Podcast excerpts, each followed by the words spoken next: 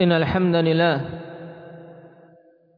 نحمده تعالى ونستعينه ونستغفره ونعوذ بالله من شرور أنفسنا وسيئات أعمالنا من يهده الله فلا مضل له ومن يضلل فلا هادي له أشهد أن لا إله إلا الله وحده لا شريك له وأشهد أن محمدا عبده ورسوله صلى الله عليه وعلى آله وأصحابه ومن تبعهم بإحسان إلى يوم الدين. يا أيها الذين آمنوا اتقوا الله حق تقاته ولا تموتن إلا وأنتم مسلمون. يا أيها الناس اتقوا ربكم الذي خلقكم من نفس واحدة وخلق منها زوجها وبث منهما رجالا كثيرا ونساء واتقوا الله الذي تساءلون به والأرحام إن الله كان عليكم رقيبا. يا أيها الذين آمنوا اتقوا الله وقولوا قولا سديدا يصلح لكم أعمالكم ويغفر لكم ذنوبكم ومن يطع الله ورسوله فقد فاز فوزا عظيما. أما بعد فإن أصدق الحديث كتاب الله وخير الهدى هدى رسول الله صلى الله عليه وسلم وشر الأمور محدثاتها فإن كل محدثة بدعة وكل بدعة ضلالة وكل ضلالة في النار. أعاذنا الله وإياكم من النار يا أيها الناس عباد الله di antara peristiwa besar yang terjadi di masa Nabi sallallahu alaihi wasallam yang peristiwa tersebut merupakan awal dari kebangkitan Islam dan awal kebaikan bagi kaum muslimin. Yang padanya pelajaran banyak dan ibrah yang besar yaitu tidak lain peristiwa hijrah Nabi sallallahu alaihi wasallam ke Madinah. Peristiwa yang agung ya ibadallah yang kalau kita mau membicarakan tentang pelajaran-pelajaran yang kita bisa petik darinya dan ibrah-ibrah yang bisa kita gali darinya maka sungguh sangatlah banyak. Akan tapi pada kesempatan kali ini kita akan mengambil satu pelajaran penting dari sekian pelajaran yang ada. Dari peristiwa hijrah Nabi sallallahu alaihi wasallam ketika orang-orang kafir Quraisy telah merencanakan dengan perencanaan yang matang sehingga mereka mengepung kediaman Nabi sallallahu alaihi wasallam dengan pedang-pedang yang telah terhunus. Namun Allah Subhanahu wa taala pada malam tersebut selamatkan nabinya sehingga beliau dengan sahabatnya yang mulia Abu Bakar As-Siddiq radhiyallahu anhu bisa keluar dari Mekah. Kemudian mereka bersembunyi dalam sebuah goa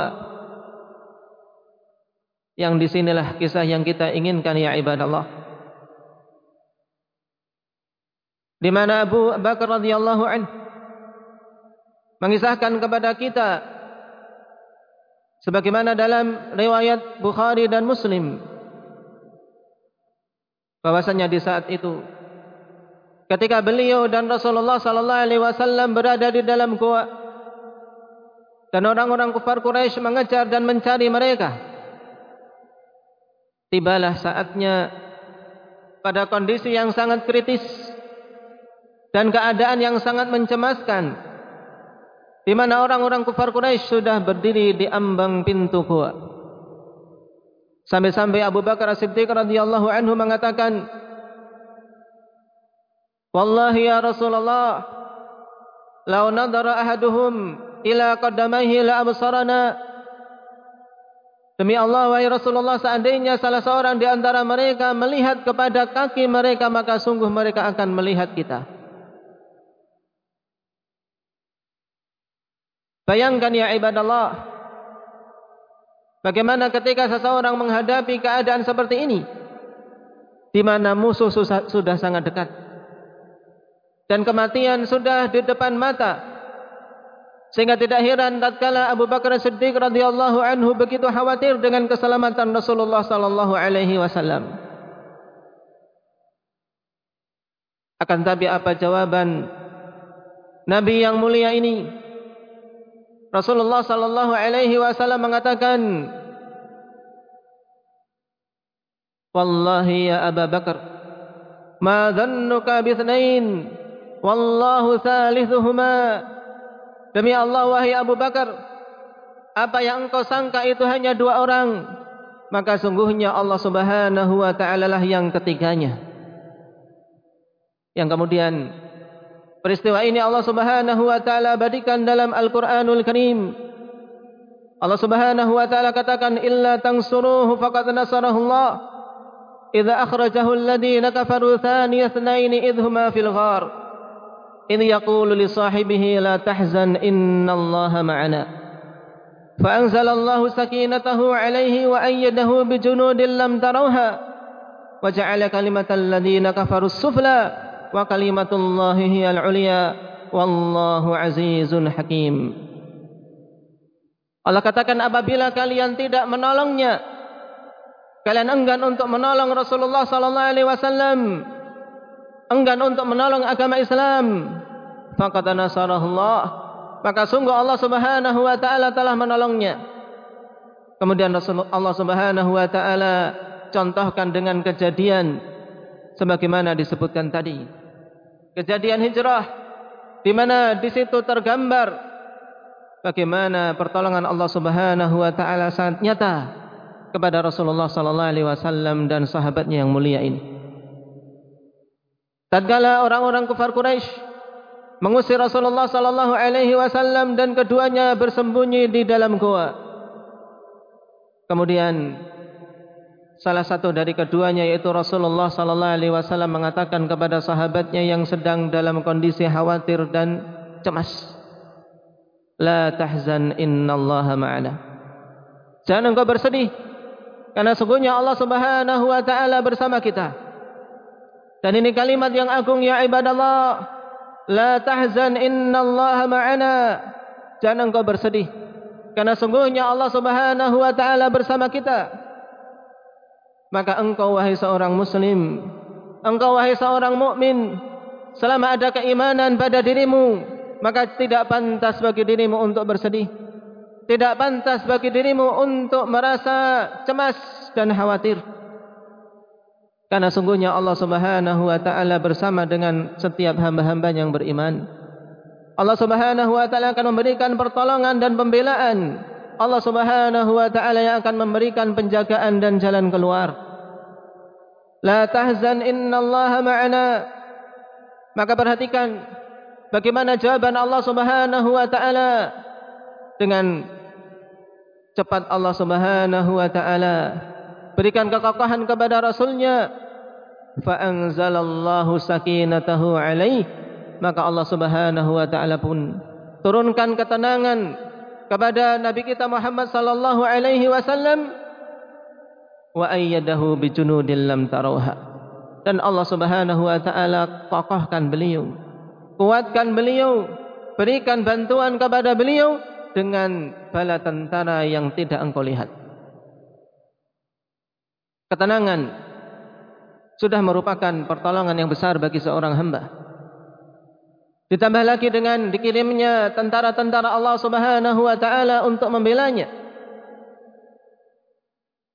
Karena memang ya ibadallah, siapa saja yang Allah Subhanahu wa taala bersama dengannya, maka Allah Subhanahu wa taala mesti akan menyelamatkannya. Wa ja'ala kalimatal ladzina kafaru sufla wa kalimatullahi hiyal 'ulya. Dan Allah Subhanahu wa taala jadikan kalimat orang-orang kafir, kalimat-kalimat kekufuran dan kesyirikan, dakwah mereka dan usaha mereka itu menjadi perkara yang rendah. Dan Allah Subhanahu wa taala jadikan kalimat-kalimat Allah kalimat tauhid menjadi kalimat yang paling tingginya. Dan Allah Subhanahu wa taala azizun hakim dan yang maha perkasa dan maha bijaksana dari pelajaran tentang kisah hijrah ini ya ibadallah. Sekiannya bagi seorang muslim untuk tidak bersedih ketika menghadapi musibah apapun di dunia ini. Dan tidak merasa galau ketika menghadapi problema apapun di muka bumi ini. Karena sungguh Allah Subhanahu wa taala telah menjanjikan kebersamaan dengan siapa saja yang beriman. La tahzan innallaha ma'ana hendaknya senantiasa kita ingat kalimat yang agung ini kalimat yang sungguh sangat menenangkan bagi siapa saja mendapatkan taufik dari Allah Subhanahu wa taala. Dan memang tatkala seorang hamba dicabut darinya rasa sedih ya ibadallah, maka ini sungguh merupakan nikmat. Oleh karena itulah ahlul jannah mereka menyebutkan di antara nikmat yang Allah Subhanahu wa taala berikan Alhamdulillahilladzi adhaba 'anna al-hazan inna rabbana laghafurun syakur. Segala puji bagi Allah Subhanahu wa taala yang telah menghilangkan dari kami kesedihan-kesedihan.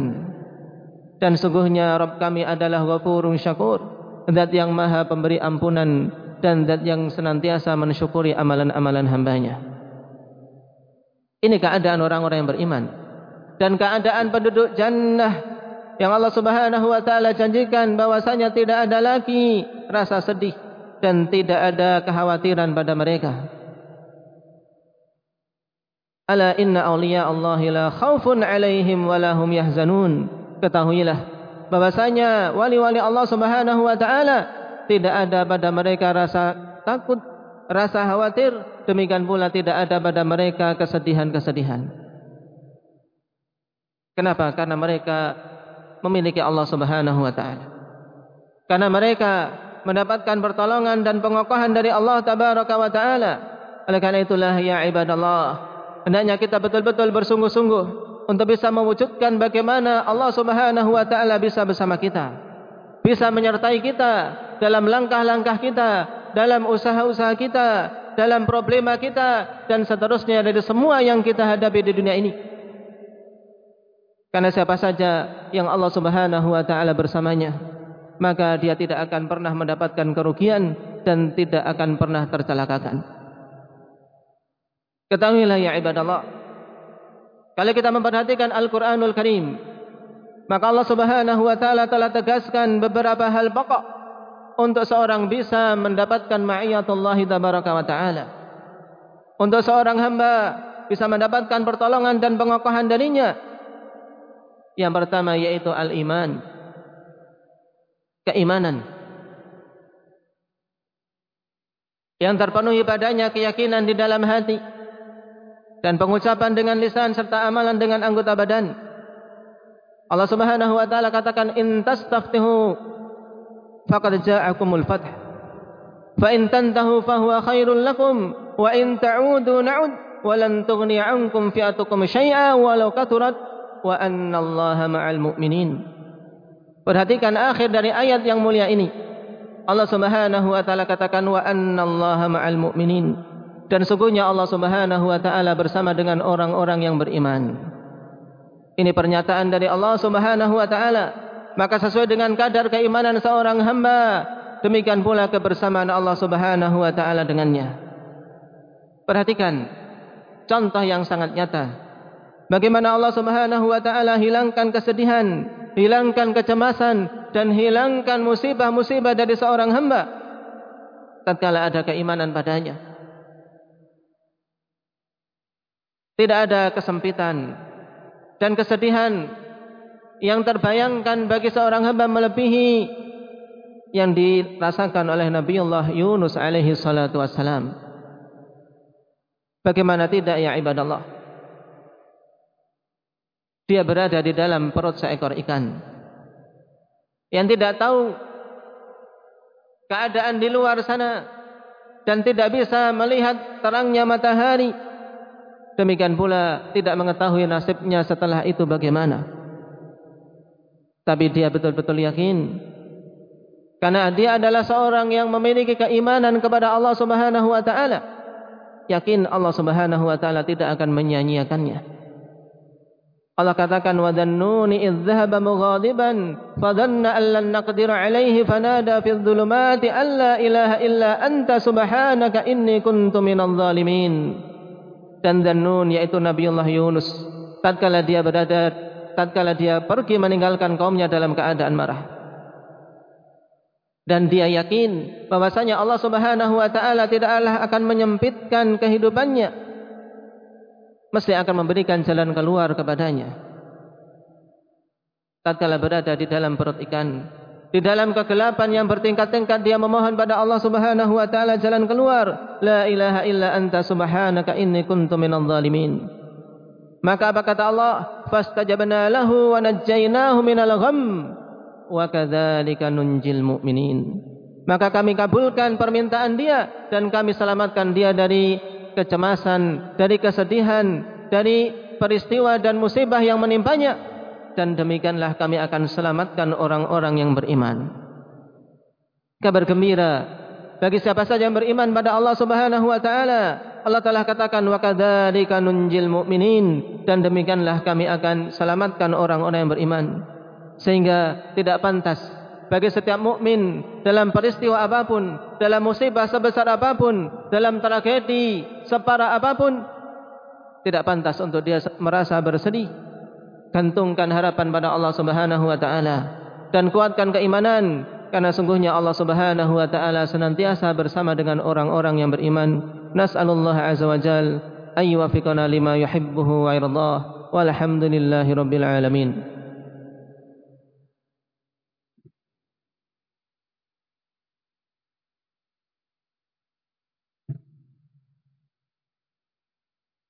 الحمد لله رب العالمين والعاقبة للمتقين ولا عدوان إلا على الظالمين.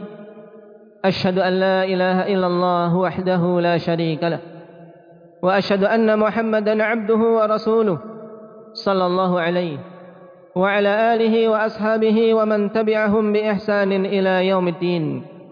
أما بعد أيها الناس عباد الله Sebab yang kedua untuk seorang bisa mendapatkan kebersamaan dengan Allah Subhanahu wa taala yaitu takwa Allah tabaraka wa taala.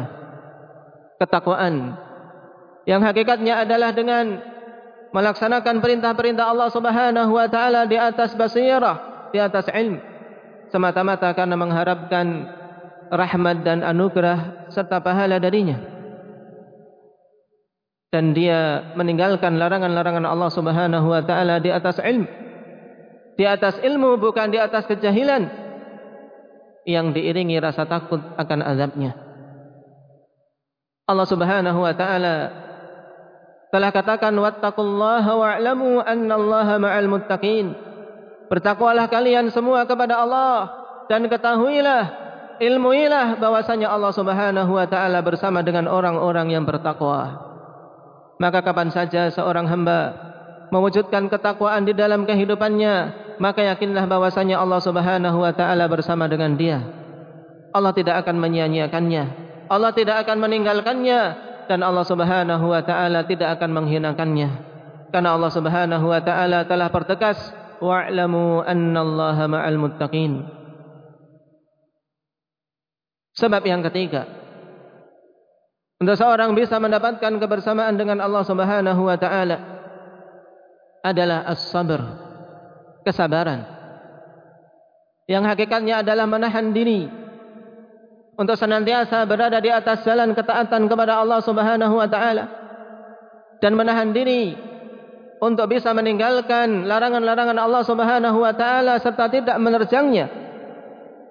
Kemudian menahan diri untuk tidak mengeluh dan tidak memprotes atas takdir-takdir Allah Subhanahu wa taala yang menimpanya.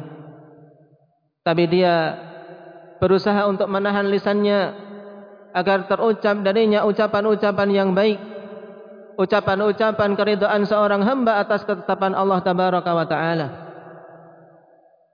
Allah Subhanahu wa taala telah berfirman, "Wasta'inu bis-samri was-salah, innallaha ma'as sabirin." Mintalah kalian pertolongan kepada Allah Subhanahu wa taala dengan kesabaran dan salat. Karena sungguhnya Allah Subhanahu wa taala bersama dengan orang-orang yang bersabar. Selama seorang memiliki kesabaran di dalam kehidupan ini, ketika menjalani semua apa yang Allah Subhanahu wa taala tetapkan untuknya, maka yakinlah bahwasanya Allah Subhanahu wa taala bersama dengannya. Dan ketahuilah ibadah Allah bahwasanya seutama-utama sabar, seutama-utama bentuk kesabaran adalah as-sabru ala taatillah. Kesabaran seorang hamba di atas jalan ketaatan kepada Allah. Karena kesabaran tersebut kesabaran yang butuh untuk diusahakan. Kesabaran yang memang merupakan pilihan. Berbeda dengan kesabaran ketika mendapatkan musibah. Yang banyak manusia bersabar dikarenakan keterpaksaan. Oleh karena itulah. Terlebih lagi di hari-hari yang mulia ini. Hendaknya seorang muslim betul-betul berusaha untuk menyabarkan dirinya di jalan ketaatan kepada Allah tabaraka wa taala di hari-hari yang mulia. Namun di sisi yang lain padanya musibah yang besar. Demikian pula penghalang yang besar menghalangi di depannya untuk bisa beribadah dengan baik kepada Allah tabaraka wa taala.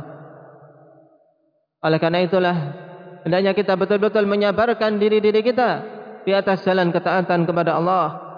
Dalam beribadah kepada Allah tabaraka wa taala jangan sampai merasa jemu jangan sampai merasa lemah jangan sampai merasa putus asa untuk menunaikan peribadatan dengan sebaik-baiknya.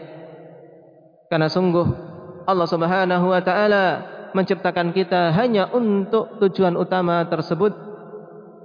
Hanya untuk kita beribadah kepada Allah Subhanahu wa taala dengan sebaik-baiknya tidaklah perkara-perkara yang lain yang ada di dunia ini yang Allah Subhanahu wa taala tundukkan untuk kita baik berupa rezeki maupun yang lainnya kecuali sebagai sarana untuk kita bisa beribadah dengan baik.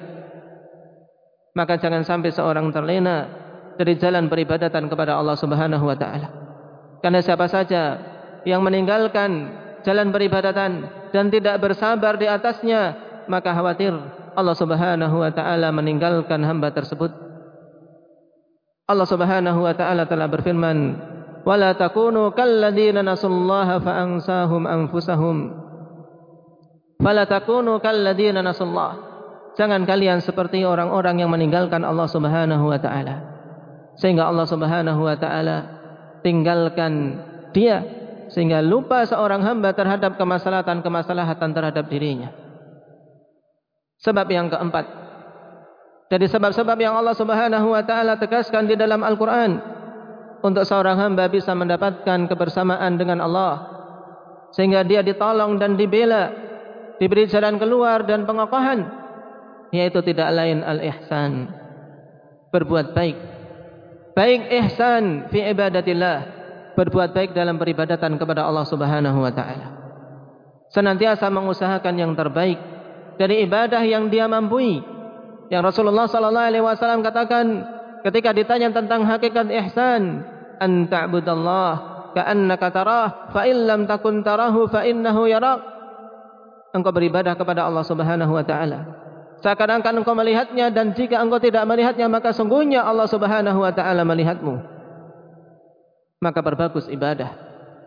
Berbagus ibadah ya ibadah Allah dalam kondisi apapun dalam keadaan bagaimanapun maka jangan ridha seorang muslim untuk berada di atas jalan peribadatan yang buruk. Demikian pula jenis ihsan yang kedua yaitu al-ihsan alal khalqillah tabaraka wa taala. Al-ihsanu ma'a khalqillah berbuat baik terhadap hamba-hamba Allah Subhanahu wa taala. Inilah yang Rasulullah sallallahu alaihi wasallam tegaskan, "Innallaha katabal ihsana ala kulli syai'." Sungguhnya Allah Subhanahu wa taala telah wajibkan untuk berbuat baik pada setiap perkara. Bahkan sampai pada perkara membunuh dan menyembelih, Allah Subhanahu wa taala wajibkan untuk seorang muslim berbuat baik padanya. Allah Subhanahu wa taala telah berfirman, "Innallaha ma'al ladzina taqaw wal ladzina hum muhsinun." Sungguhnya Allah Subhanahu wa taala bersama dengan orang-orang yang bertakwa dan bersama dengan orang-orang yang berbuat baik. Demikian pula Allah Subhanahu wa taala katakan, "Walladzina jahadu fina lanahdiyannahum subulana wa innallaha lama'al muhsinin." Dan siapa saja yang bersungguh-sungguh di jalan kami, bersungguh-sungguh berjihad, mujahadah di jalan Allah Subhanahu wa taala, maka sungguh akan kami berikan hidayah kepada dia jalan-jalan menuju kami akan diberi petunjuk pada Allah Subhanahu wa taala tidak akan disimpangkan, tidak akan disesatkan selama dia bersungguh-sungguh dan jujur karena sungguhnya Allah Subhanahu wa taala bersama dengan orang-orang yang berbuat baik. Ini empat perkara pokok. Empat perkara pokok yang Allah Subhanahu wa taala sebutkan di dalam Al-Qur'an. Maka mari kita wujudkan ya ibadallah untuk seorang hamba betul-betul mendapatkan pengokohan, pertolongan dari Allah Subhanahu wa taala. Itulah hakikat ma'iyah yang telah Allah Subhanahu wa taala berikan kepada hamba-hamba yang mulia di antaranya para anbiya dan rasul di mana Allah Subhanahu wa taala selamatkan mereka bimbing mereka sehingga tidak ada dalam satu kejam pun peristiwa yang menimpa mereka kecuali Allah Subhanahu wa taala berikan kemenangan berikan jalan keluar yang terbaik. Dengan keimanan ketakwaan kesabaran dan ihsan اللهم إنا نسألك الهدى والتقى والعفاف والغنى. اللهم إنا نسألك الهدى والتقى والعفاف والغنى. اللهم آتنا في الدنيا حسنة وفي الآخرة حسنة وقنا عذاب النار. ربنا لا تزغ قلوبنا بعد إذ هديتنا وهب لنا من لدنك رحمة إنك أنت الوهاب. اللهم اصرف عنا كل سوء ومكروه. اللهم اصرف عنا كل سوء ومكروه. اللهم اصرف عنا كل سوء ومكروه وصلى الله على محمد وعلى آله وأصحابه أجمعين والحمد لله رب العالمين.